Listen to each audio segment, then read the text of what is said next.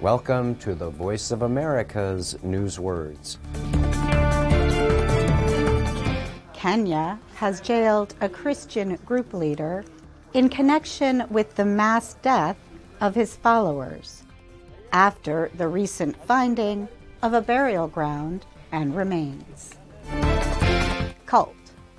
Officials say Paul Mackenzie ordered his followers to starve to death to get to heaven. More than 200 died, making it one of the worst cult related disasters in recent history.